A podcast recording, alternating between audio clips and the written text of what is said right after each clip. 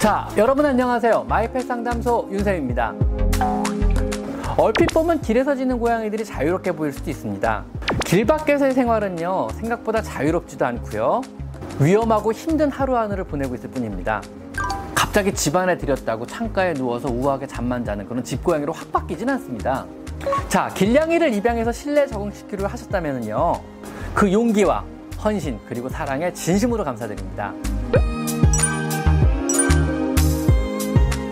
자, 오늘은 길냥이들 요즘 한참 꽃무리들도 많이 나오고 길냥이들 입양들 많이 해서 키우시더라고요. 굉장히 좋은 사회 현상입니다.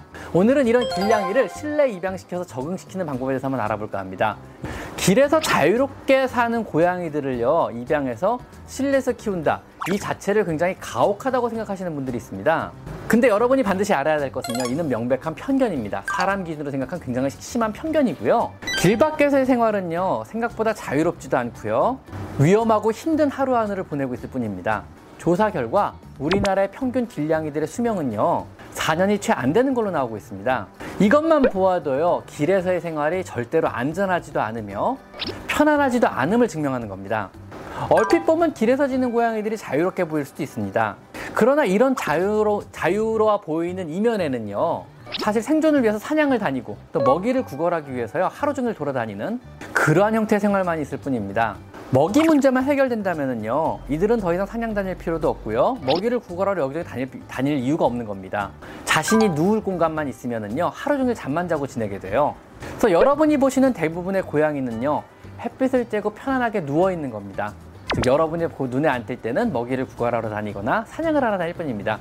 고양이에 필요한 영역이란요 사냥을 위한 영역과 그 사냥이 해결된다면 자신의 몸을 누여서 편안하게 햇빛을 쬐일 공간 이 공간만 있으면 되는 겁니다 자, 길냥이를 입양해서 실내 적응시키려 하셨다면요. 그 용기와 헌신 그리고 사랑에 진심으로 감사드립니다. 하지만 고양이는 처음으로 실내에 들어와서 실내 생활이라는 곳에 적응을 해야만 해요. 이는 그리 쉽지만은 않습니다. 시간과 노력이 필요한 일입니다. 그래서 길냥이들을 실내에 잘 적응시킬 수 있는 몇 가지 팁들을 한번 알려드리도록 하겠습니다. 첫 번째 원칙은요. 어떠한 경우라도 절대로 다시 밖으로 내보내지 않는다입니다. 맨 먼저 하셔야 할 일은요, 여러분의 집안을 고양이 시각에서 재평가를 해보셔야 합니다. 집안 곳곳을 고양이의 입장에서, 고양이의 위치에서 샅샅이 살피시면서요, 실내 환경을 한번 재평가해 보세요. 고양이는 밖에, 바깥 생활에서요, 사냥감을 쫓고 높은 곳에 올라가며 나무에 발톱을 갈고 모래에다 똥오줌을 쌌습니다.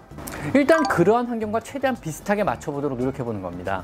우선 나무에 올라가는 것과 비슷한 느낌을 주기 위해서요. 편하게 올라갈 수 있는 되도록 여러 단위 형성된 여러 층 여러 층이 형성된 캣타워를 놔줘 봅니다. 캣타워는 반드시 햇볕이 잘 드는 창가에 놔주시면은요 고양이들이 하루 종일 햇볕을 쬐면서요 어, 밖에 생활을 할 때 담벼락에 누워서 햇볕을 쬐던 아니면 밖에 생활을 할때 자기가 햇볕이 가장 잘 드는 나무에 가지에 올라가서 햇볕을 쬐던 그런 기분을 느끼게 해줄 수가 있습니다. 또한 창가에 기대서 바깥 생활을 관찰하며 보낼 수도 있고요. 스크래치 역시 최상의 것으로 준비해 주셔야 됩니다. 왜냐하면요. 길에서 생활하는 애들은요. 정말 최상의 스크래치에 발톱을 갈아왔거든요. 자기가 가장 좋아하는 재질의 나무, 가장 좋아하는 냄새가 밴 나무, 혹은 자기가 가장 좋아하는 높이, 크기나 형태의 나무에 스크래처를 해왔을 것입니다. 그것과 가장 비슷한 스크래처를 선택해서 구비해 주실 것을 권장드립니다. 나무나 삼줄을 감은 형태의 스크래처를 보통 권장드리고요. 몸을 쭉 펴고 발톱을 갈 수 있어야 되므로 생각보다 큰 것을 준비하셔야 됩니다. 여러분이 준비하시는 스크래처는 대부분 너무 약하고 너무 작고 너무 흔들려요. 그러니까 그거보다 튼튼하고 큰 게 필요하다는 겁니다. 처음부터 실내에 적응해서 아기 때부터 컸던 애들은 크게 신경을 안 쓰는 문제들이지만 이런 사소한 것들이 밖에서 들어온 애들 때 굉장히 신경 쓰이는 문제거든요. 화장실 모래는 가능한 한 고운 형태의 벤토나이트 모래를 준비합니다. 얘들은 밖에서 굉장히 고운 모래 선택해가지고 덮기 편하게 아주 가벼운 형태의 모래에다 똥오줌을 쌓았거든요. 그래서 밖에서 사용하던 모래와 최대한 질감이 비슷한 형태가 비슷한 모래를 사용할 걸 권장드리고요. 물론 추후에 충분히 적응한다면요. 먼지가 좀 덜 생기는 여러 가지 형태의 다른 모래로 바꿔주셔도 무방합니다. 오뎅꽃이나 낚싯대를 이용한 상호작용 놀이 또한 사냥놀이라고 하죠. 여러분과 같이 노는 이런 것도 최대한 자주 해주셔야 됩니다. 순간적인 놀이로 에너지를 쏟게 해서 밖에서의 사냥과 비슷한 느낌을 갖게 해주시는 것이 중요합니다. 이는 활동량을 충족시킨다는 그런 상징, 그런 어떤 산술적인 의미 외에도요. 사냥의 부재로 인한 공격적인 행동을 방지할 수도 있고요. 식욕과 소화력 증진에도 도움이 되고요. 집사와 새로 만난 집사와의 신뢰와 유대 관계에도 굉장히 큰 도움이 됩니다. 이러한 상호작용 놀이는요 실내 적응의 가장 큰 부분을 차지하게 됩니다. 열심히 놀아주고 열심히 흔들어 주셔야 돼요. 아셨죠?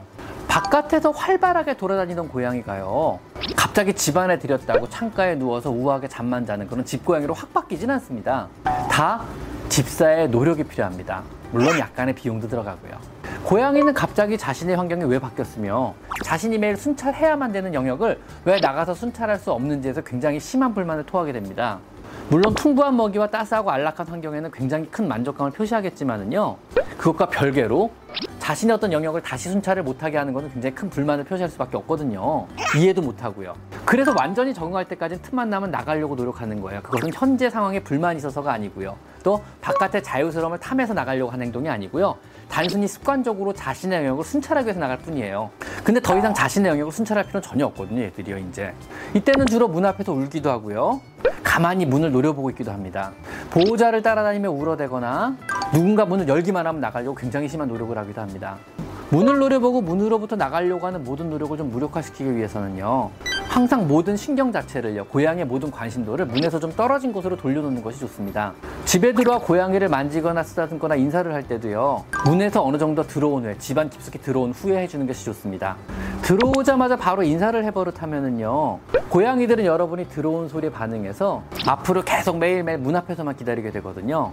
이러한 형태의 인사를 항상 무시하시고요, 문에서 몇 걸음 아니면 충분하게 깊숙이 집 안으로 들어온 이후에 고양이에게 인사를 하고 안아주셔야만 하고요. 또한 나갈 때 인사 역시요, 캣타워 위나 아니면 문에서 많이 멀리 떨어진 곳에 인사를 하고 나가시는 것이 좋습니다. 문을 노려보거나 문 앞에 서 있으면 주위를 딴 데로 돌리, 돌려주셔야만 하는데요. 퍼즐 모기통을 던져주시거나 아니면 사냥 요리를 시작해가지고 주위를 다른 데로 돌려주십니다. 창문마다 방충망을 설치해야 되는 것은 당연하고요. 문으로 쏟아같이 달려나가려고 한다면요. 문에도 안전한 펜스를 설치해 주시는 것이 좋습니다. 제가 지금 키우는 고양이 중에 고고라는 고양이가 있어요. 벌써 10년도 훨씬 더 됐죠. 10한 2, 3년 전에 다리를 심하게 다친 고양이를 119 구조대가 구조해서 저희 병원에 데리고 왔거든요. 한겨울이었어요. 그때 뭐 워낙 싸납기다고 계속 도망가려고만 해가지고요. 이제 봄이 되면 내보내야지 이러고 치료를 했어요. 수술도 여러 번 하고 해서 치료를 했거든요. 세 번 정도의 수술을 하고 약 한 겨울 지날 때까지 두 달 정도 있다가 겨울이 다 끝나서 봄에 내보내려고 문을 열었더니요. 안 나가더라고요. 절대로 안 나가더라고요. 요즘도 그래. 문만 열면 손날같이 안으로 들어와요. 자기 내보내는 줄 알고요. 처음에 수술한 이후에도 여러 차례 내보내려고 노력을 했는데 절대로 안 나가더라고요. 저희 병원 안에 자신의 영역권을 이미 형성을 해놓은 거죠. 그래서 자신의 영역을 떠나지 않으려고 그러는 거거든요. 결국 내보내려는 모든 시도를 포기하고 지금도 저희 곁에 제가 키우고 있는 겁니다. 고고란 이름도요 그때 너 이제 빨리 네 영역으로 돌아가라는 뜻에서 고고란 이름을 지어둔 거고요. 이러한 이런 고고의 일화에서 볼 수 있듯이요. 아무리 야생성이 강한 고양이라도요. 현재 실내 환경이 안락하고 안전하다고 느끼고 또 그 영역을 온전히 자신의 영역으로 인지를 하기 시작했다면은요. 잘 적응하고 무리 없이 편하게 지내게 됩니다. 꼭 명심하셔야 될 것은요. 고양이의 넓은 영역권은요. 사냥과 생존을 위해서만 필요한 것이지 생존에 위협이 될 만한 것이 없다 그러면은요. 단지 몸을 누이고 먹고 마시고 또 용변을 볼 만한 작은 영역만 있다면 충분히 만족하고 평생을 안전하고 안락하게 잘 살아간다는 것입니다. 반드시 명심하세요. 실내가 안전하고 행복한 겁니다. 아셨죠? 오늘은 길냥이를 입양했을 때 실내에 적응시키는 여러 방법들을 한번 알아봤습니다. 자, 오늘은 여기까지 마이펫 상담소 윤쌤입니다. 감사합니다.